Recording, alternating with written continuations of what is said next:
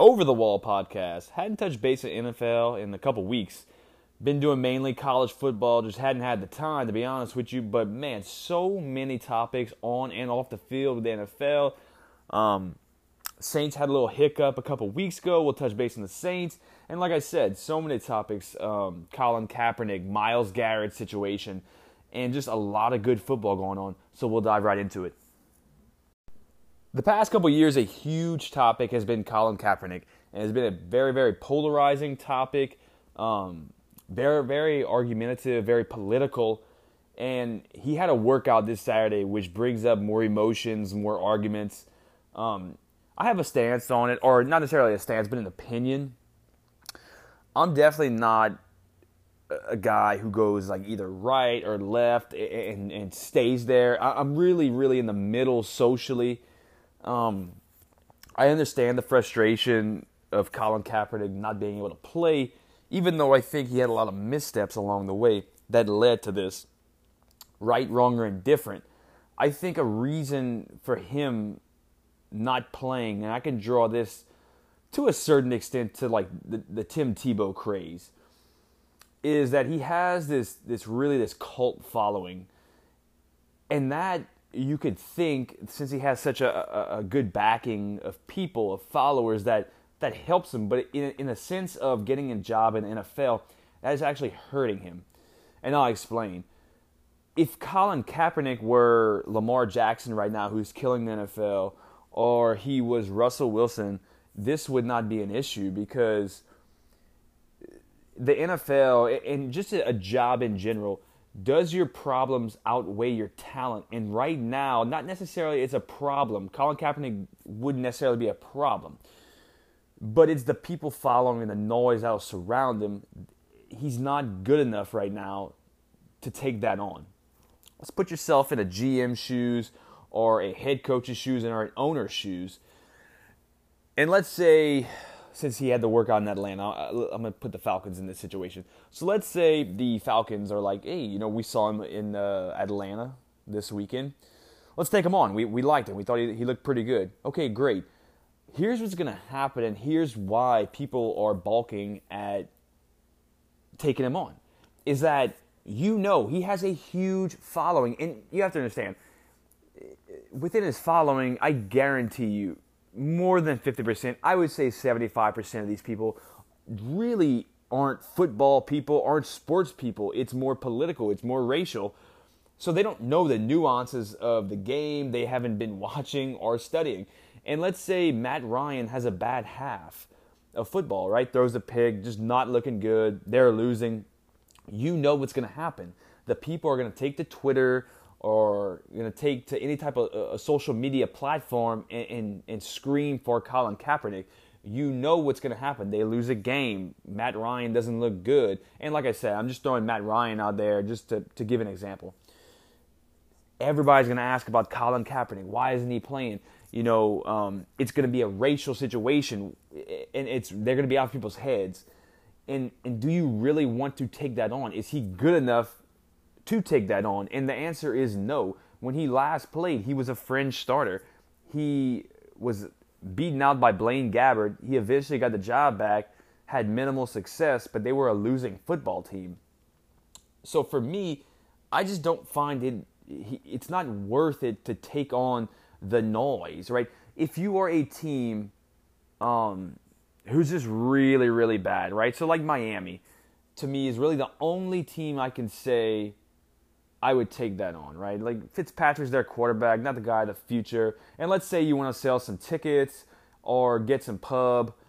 Then you take a guy like Colin Kaepernick on, you put him in a starter, let him sink or swim. Um, but for these teams that are, you know, in contention, you wouldn't want to do that. You don't want the noise surrounding it. And it was the same thing with Tim Tebow. Well, why would I want my backup quarterback to get this much publicity, this much noise? If the starter isn't performing, then he's going to have to hear the crap because, you know, they want the other guy, you know, no, for no particular reason.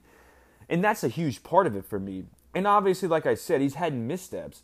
He was offered jobs. It's just he wanted big-time starter money, and that's not what he was at the time. You know, he wore the pig socks. Um, he had the situation with Baltimore. Ray Lewis was really, you know, pushing for him to get the job, and I think he was going to get the job until his girlfriend posted on social media that the owner, you know, was a slave owner and, you know, had derogatory things to say about Ray Lewis. That, you know, it, it pushes people away. People get worried about that because let's just be realistic that in twenty nineteen, as a white man, a, a big fear is being called a racist because you can't take that back if that's what you're labeled as. And, and so people are people are scared of that, to be honest with you. So I think that's also another factor. And this weekend proves a big point to me, and I'll finish with this, is that the N F L scheduled this workout. Now, I'm not going to get into whether it was for him set to fail or whether they had a waiver situation, which seems standard, but apparently him and his attorney had an issue with it. He changes the, the scene of the workout last second. He wasn't happy with it. He goes workout, blah, blah, blah, mixed opinions, whether it was good or whether it was not. He then, after the workout, basically has a single press conference with nobody really asking questions, him just talking, and, and really goes after the N F L. So for me, it's like, if you really wanted a job, right, like he could have a job if he wanted to. All he would do is is tell these owners or take to social media or, you know, just, just go on E S P N, go on F S one and say, look, I just want to help a team win. I want to help groom a young quarterback. I want to be there in the film room with him because essentially that's what he is. They're not trying to hire him as a as a, as a starter for a, a team in contention. He's a backup quarterback, period, end of story. That's what he is. Like, he'd be a great backup for Lamar Jackson. He could run that type of offense. He could also give him good information because he's played in that Greg Roman-based offense. But I don't think he's that guy. He's not a backup material. He was a guy with, you know, a lot of talent who was a, a high-end starter at one point. But I don't know, everybody's not meant to be a backup quarterback. As a backup quarterback, you're a clipboard holder. You're a guy who's going to help out in the film room. And it, does he want to do that? Maybe not. And finally, he doesn't want to play, in my opinion, because right now, his status in, you know, in the social world of America is bigger that he's not playing. Because if he does play, and let's just be realistic, he's not going to go set the world on fire. Like, he'll be average at best. He hadn't played in three years. And the last time he played, he wasn't a superstar. So if he goes and plays, okay, and he's average, I think it just fades away.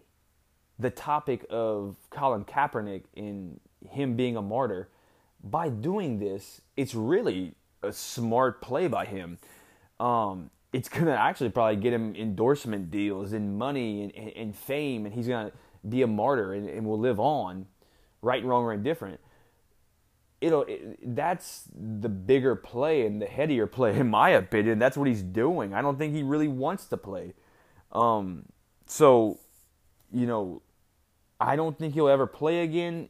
Is it wrong? Was it collusion? I don't necessarily know if it was collusion with Roger Goodell telling, you know, these owners, um, you know, don't hire the guy. I, I, I don't necessarily believe that, but it's like I said before.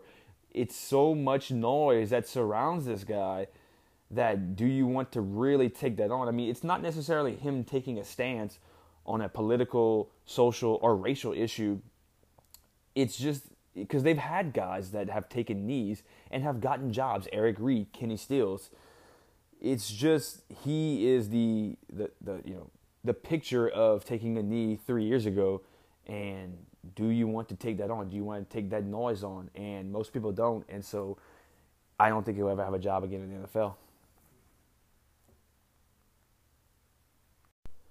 Tom Brady, forty-two years old, you can see the decline.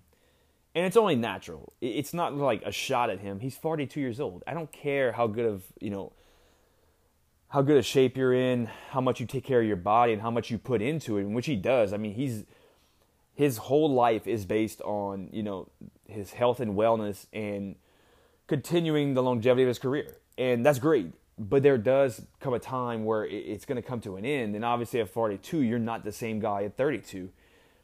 But the big issue I have with the New England Patriots, as we're starting to see, is a little decline, which I'm not panicking about because every year when you look at it, they go through this. But the offenses looked really shitty. I'm not going to put this completely on Tom Brady.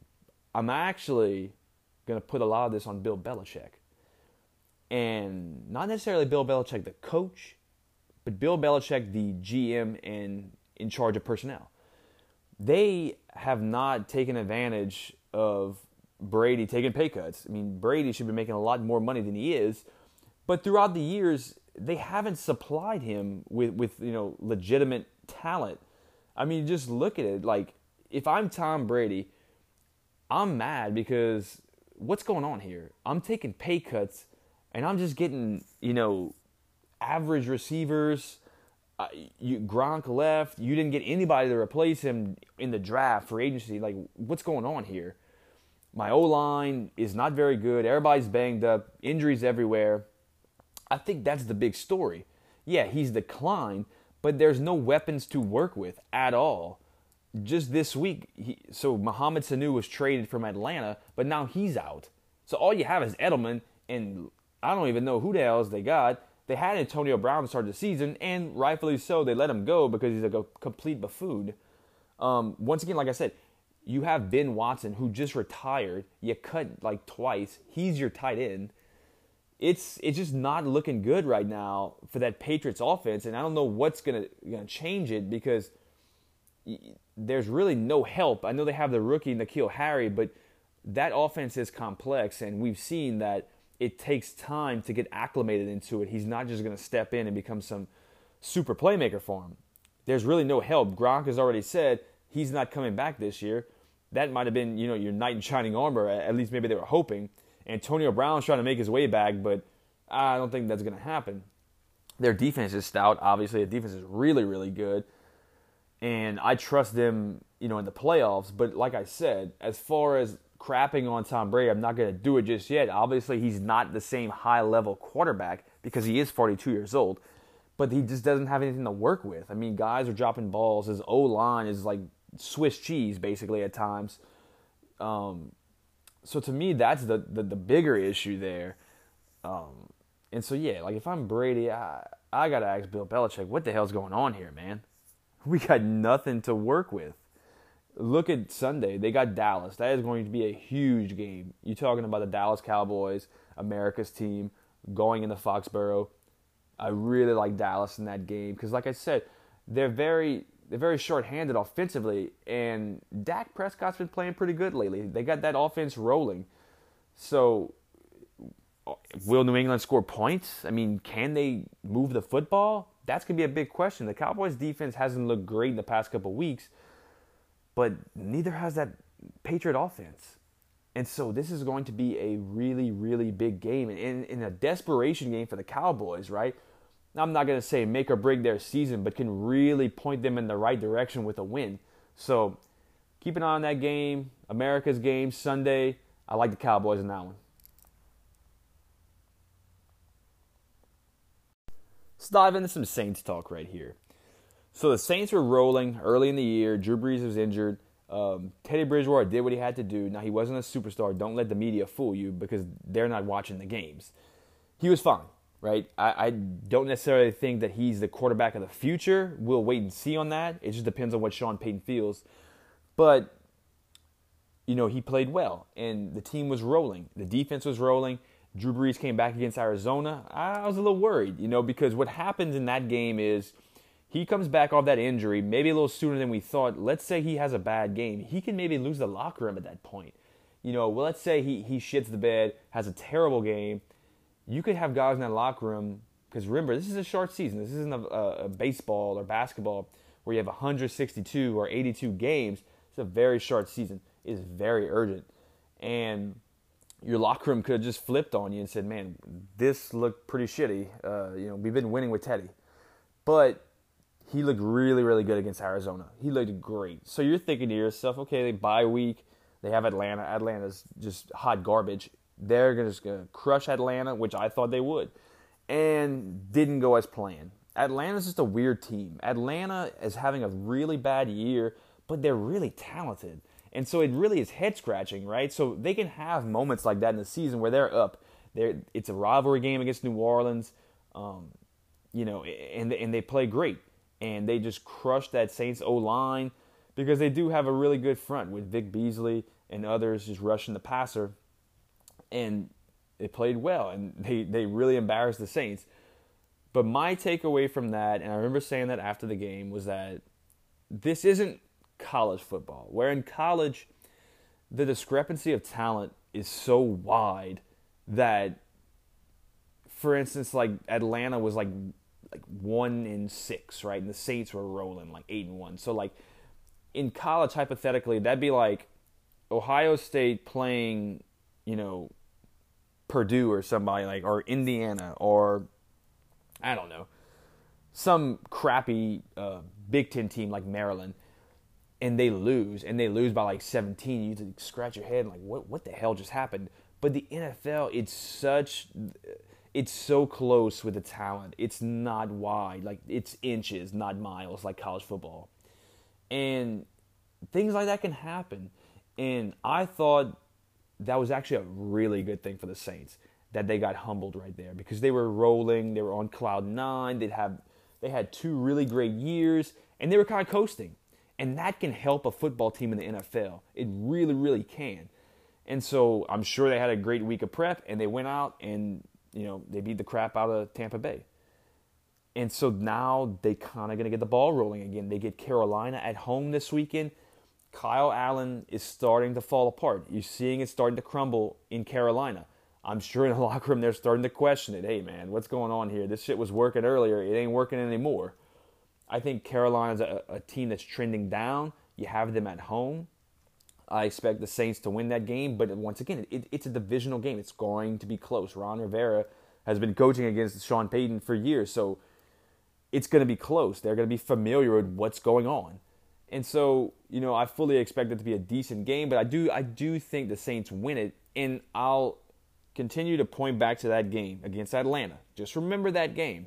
I think that could be the turning point of the season.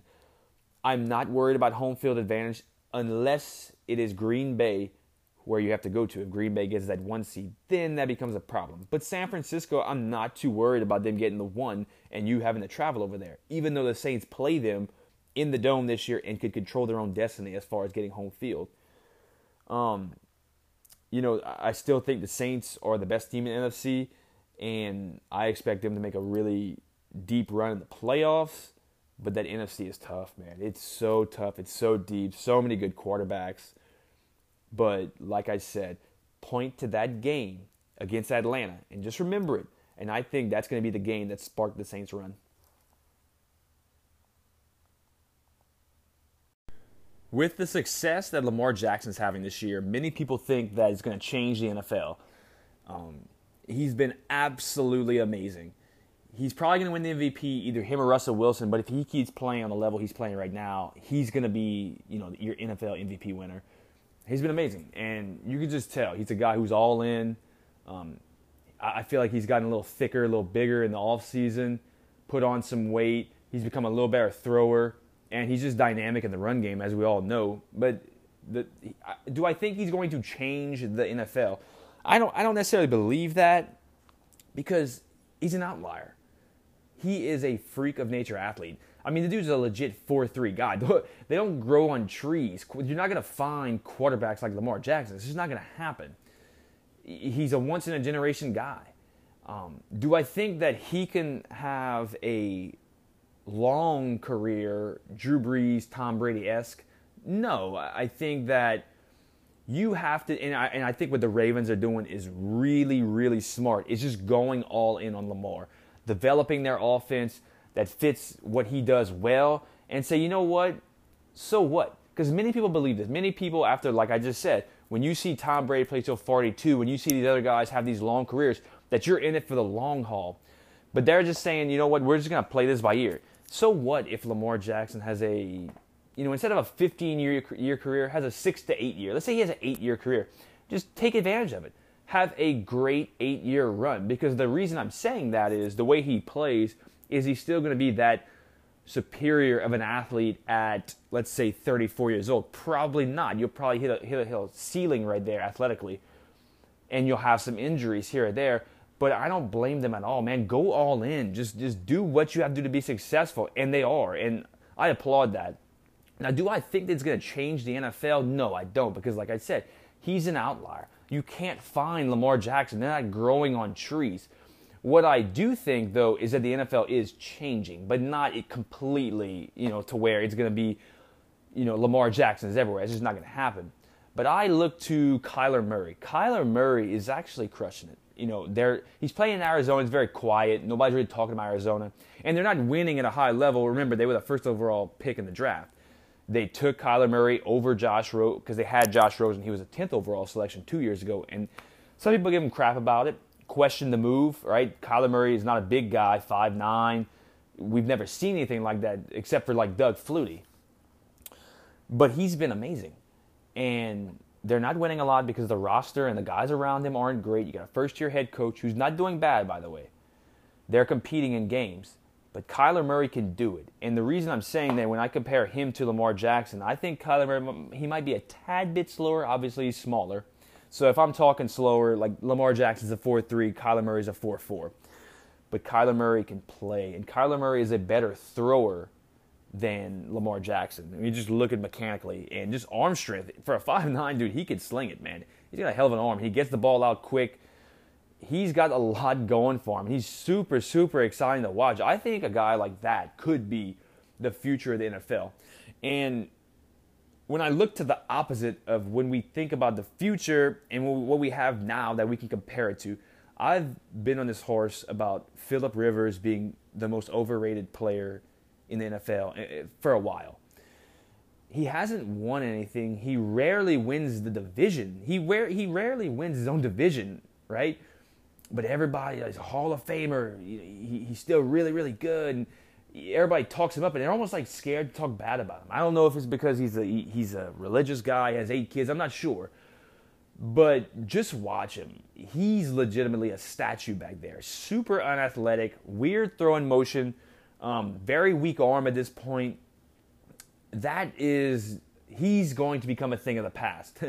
People aren't going to look for that anymore. Now, What are what what will G Ms and scouts be looking for? It's somewhere in between, right? You don't want a statue. Um, it's going to be hard to find Lamar Jackson, but I keep pointing to the guy at L S U, my guy, Joe Burrow, who could do a little bit of both. Like, he's not a four three guy, but he's probably a four seven, four eight, you know, could do something like that, or even Tua.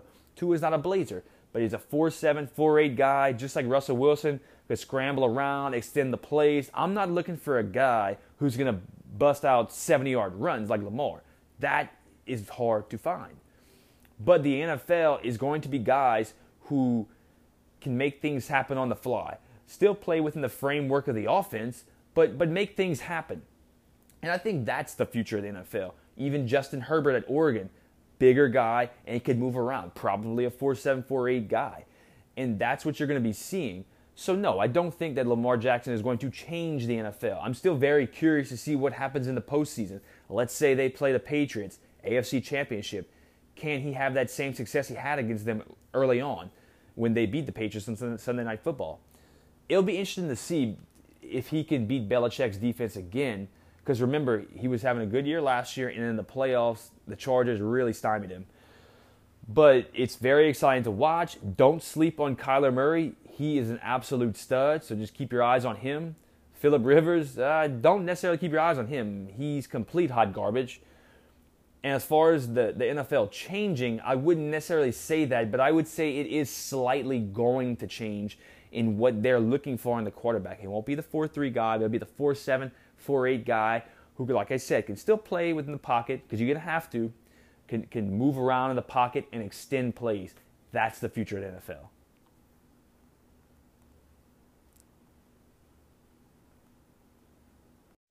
On one of the first podcasts I did, I did a quarterback ranking, one through thirty-two.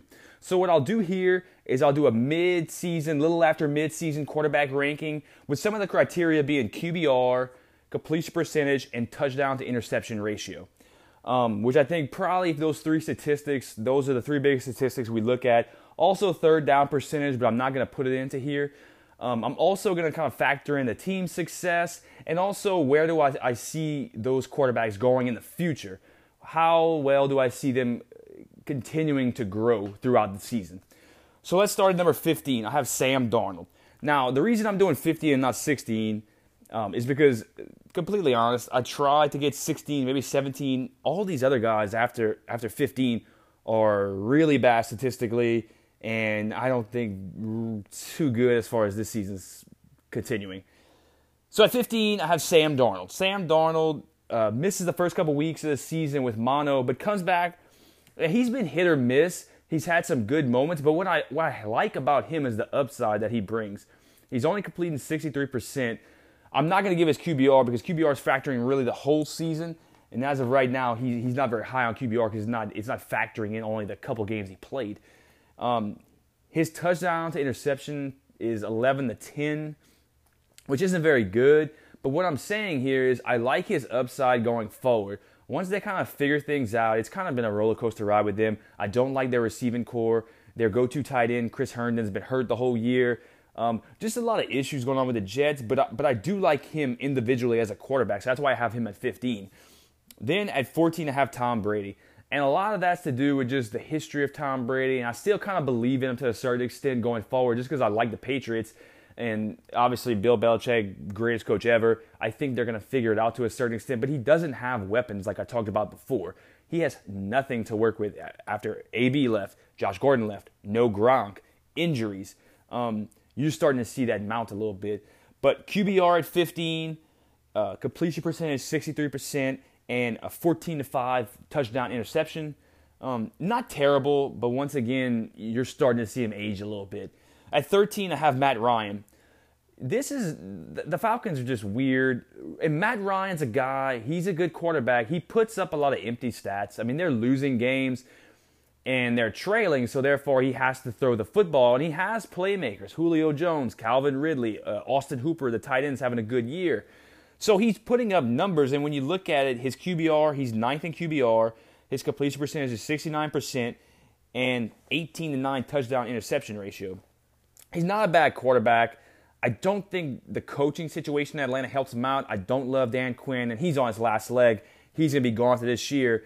Um, Matt Ryan, he he could be one of those guys I was talking about of, of quarterbacks of the past as far as not being very mobile, um, but still an effective quarterback. At number twelve, I have Jimmy Garoppolo. They're winning a lot of games, and he's coming off that A C L, so give it time. And just remember, he has he's not a very seasoned quarterback. Now, I know he's like twenty-six years old, but he sat behind Tom Brady for a while. And he was injured. He was injured a lot. Um, so just kind of wait it out. Play the long game with Jimmy. He's going to be fine. He's going to be really, really good. Just remember, twenty-six.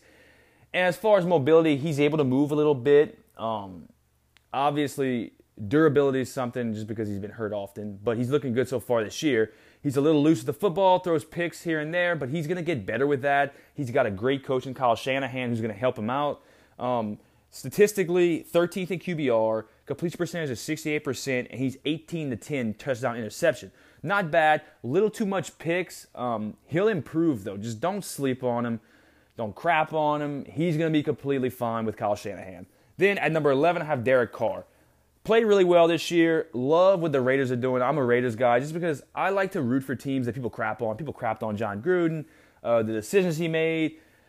You know, it's starting to come to fruition. They have a plan. They know what they're doing. And Derek Carr is starting to improve because the last couple of years have been very, very shaky. Statistically, eleventh in Q B R, seventy-two percent, which is the highest in the N F L, completing seventy-two percent of his balls. Um, pretty good. And a fifteen to five touchdown interception ratio. Um, I think just career-wise, moving to Vegas, hopefully they can help him out in the receiving corps, which I think is, it's okay. It's not great. I think he could use a better deep threat. But as of now, he's, he's having a good season. At number ten, I have Carson Wentz. And this was a guy who I was really, really high on beginning of the year. Hasn't played well, but the statistics say he's not doing too, too bad. Look, they don't have much to work with offensively. No run game. Um, receiving core with Deshaun Jackson being hurt, he doesn't have his deep threat. It's really tight end uh, centric with, with Zach Ertz. I mean, Nelson Agholor, you know, he's up and down. You know, his receivers drop balls. Like I say, he doesn't have much to work with, in my opinion. Um, but but he's seventh in Q B R. I mean, that's not bad. And then sixty-one percent completion percentage. That's kind of my issue with him. He is he's like a Brett Favre guy. It, it's it's a it's big player bust. He's mobile, which I like. Um, durability is an issue with him. He has been hurt before, and often. he's a guy looking for the big play. I rather the guys who stay in the framework of the offense. Sure, they can break out the play if they need to, Russell Wilson type play. Um, but they stay in the framework where it seems like Carson Wentz is always looking for the home run ball, which could be to his detriment. Um, but it, touchdown, touchdown interception is sixteen to four. Not bad. Um, going forward, interesting to see what the Eagles do. Man, they're so hot and cold. I, I don't even know what to expect from them anymore. Um, don't love them. Obviously not as high, as high on them as I was beginning of the year when I thought they'd make it to the Super Bowl. Um, but Carson Wentz at ten. At number nine, I got Kyler Murray. Kyler Murray, I, I love watching him play, man, dude. Super athletic, great thrower of the football for being five nine. I mean, he's got a whip on him, man. He could throw that football. And he's a speedster. I mean, four four guy, probably legit four four. Um, I mean, he's very small. It does look weird, you know, watching him on television. I mean, five nine guy. I don't, I don't think I've ever seen that except for Doug Flutie. Um, tenth in Q B R, sixty-four percent completion percentage, fourteen and five, touchdown interception. Not bad, man. And the future is so, so bright for this guy. And he's, to be honest with you, people love Lamar Jackson. I do too. But if you told me which guy I want to watch more, it's Kyler Murray, man. I love watching this guy. At number eight, very quietly building himself back up and having a pretty good year is Kirk Cousins. Eighth in Q B R, seventy percent completion percentage. Pretty damn good. And check this one out. Touchdown interception, twenty-one and three. I mean, ever since that Chicago game where people were crapping on him, and rightfully so, he was dog shit. Um, the receivers were calling him out, team calling him out, coach calling him out. Man, he has stepped it up. twenty-one and three, that's ridiculous. I mean, they're winning games. But here's my deal why I don't have him higher, because statistics show that he should be like a top five, top three guy. I don't like what I see going forward just because the track history I have on him isn't great. He he doesn't not necessarily say choke, but he shrinks in the big moments. And here we go. Big moments are coming up in the season. They're going to get Green Bay in a big game at home to see who wins that division. They got Seattle on the road. Can he step up? Now, he's won in Dallas. Let's see what he does the rest of the way. But as of right now, Kirk Cousins at eight. But but he, he is playing a lot better. I give him that. Drew Brees at seven. I'm not going to give you statistics on Drew Brees because he's only played like three games. But I love what I see from Drew. They had a poor game against Atlanta. I'm not going to completely put that on him. The O-line was decimated. They got destroyed. Um, and when you're a guy like Drew, forty, forty-one years old, not too, too mobile, you got to trust that O-line because you're a pocket guy. You won't be able to move out of the pocket. Um... Still has a little left in the tank, and I just trust him, and that's why I have him at seven. Love him. Obviously, I'm a Saints fan. Um, and going forward, I trust him and Sean Payton, so that's why I have Drew at seven. And at six, I got Deshaun Watson. Love Deshaun. He shrunk a little bit in that, that Baltimore game, but kind of bounced back the other night against Indianapolis. Um, it's interesting with him and Bill O'Brien. Does Bill O'Brien continue at Houston? How's that relationship working? I don't know. Is it playing to his strengths? It's very interesting to see. Um, but he's had a great year. Statistically, fifth in Q B R, sixty-nine percent completion percentage, twenty and seven touchdown interception. Pretty damn good. And I'm a huge fan of his, and I think he's going to be highly successful in the N F L because, like I've said previously, he's a good in-between. Really good runner, probably a four six, maybe even a four five guy. Not a blazer, um, but could still play within the framework of the offense, can make things happen on the fly, and can play in the pocket. Then I got Dak Prescott at number five. People crap on him all the time. Dude, he's having a good year. And he deserves a new contract. Deserves a lot of money. So many intangibles him. Great leader. A winner. And the face of the franchise. Always says the right things. And he's having a really, really good year. He's got a, he's got a head coach problem. Jason Garrett's just average. I mean, just it is what it is. He'll win games. He's not bad. He's not terrible. He's not great. You need to make a change. End of the year, there has to be a change made. Get this man a really good coach. Get this roster a good coach. That roster is loaded. Talent everywhere. You have to maximize it while you can. And Jerry Jones needs to pull a plug on this at the end of the year because they're not making it to the Super Bowl. Let's just be realistic. All right? And if they lose this game against New England on Sunday when New England's very, very short-handed, I mean, you have to really question at that point. But Dak's had a really great year, and he's continuing to grow. All right? Second in Q B R. Number two in the N F L in Q B R. sixty-seven percent completion percentage, twenty-one and nine. A couple, a little too much picks, but man, this dude can play. And he's, like I said, he's not a blazer. He's the perfect quarterback for this day and age. Can make things happen on the run. You know, can play within the framework of the offense. Can extend the play. I think he's got a bright, bright future, so I got Dak at five. I got Aaron Rodgers at four. Him and LaFleur have bonded really well, have meshed together. Um, and you can see they're having a great year, eight and two right now. They had a little hiccup in uh, Los Angeles when they played the Chargers. But they're continuing to grow. Um, and, and once again, thirty-five years old, still playing really well, still making just incredible throws like dimes, just dropping them in there. Uh, stats, see, his Q B R isn't very high. I don't know why. He's fourteenth in Q B R, um, sixty-four percent completion percentage, seventeen to two interception, touchdown interception ratio. Pretty damn good. Look, statistically, I'm not going to dive too much into statistics with a guy like Aaron Rodgers. They're eight and two. He's balling. We know what he can do because we've seen it before, so I have him at four. Lamar Jackson at three. Third in Q B R, sixty-six percent completion percentage, nineteen and five touchdown interception. Um, I don't have the rushing stats pulled up right now, but obviously pretty damn good. There's not another guy like him. He's been amazing. I mean, he is the key driving force to that team being that successful and maybe the best team in the N F L right now. Very exciting to watch. Once again, I'm not in love with him throwing the football, but he has gotten better. Um, and he's a winner, man. He always says the right things. You don't hear too much noise from him. Like I said, I'm a fan of Lamar, and, and I hope, you know, he continues success. Well, unless he plays the Saints in the Super Bowl, then otherwise not so much.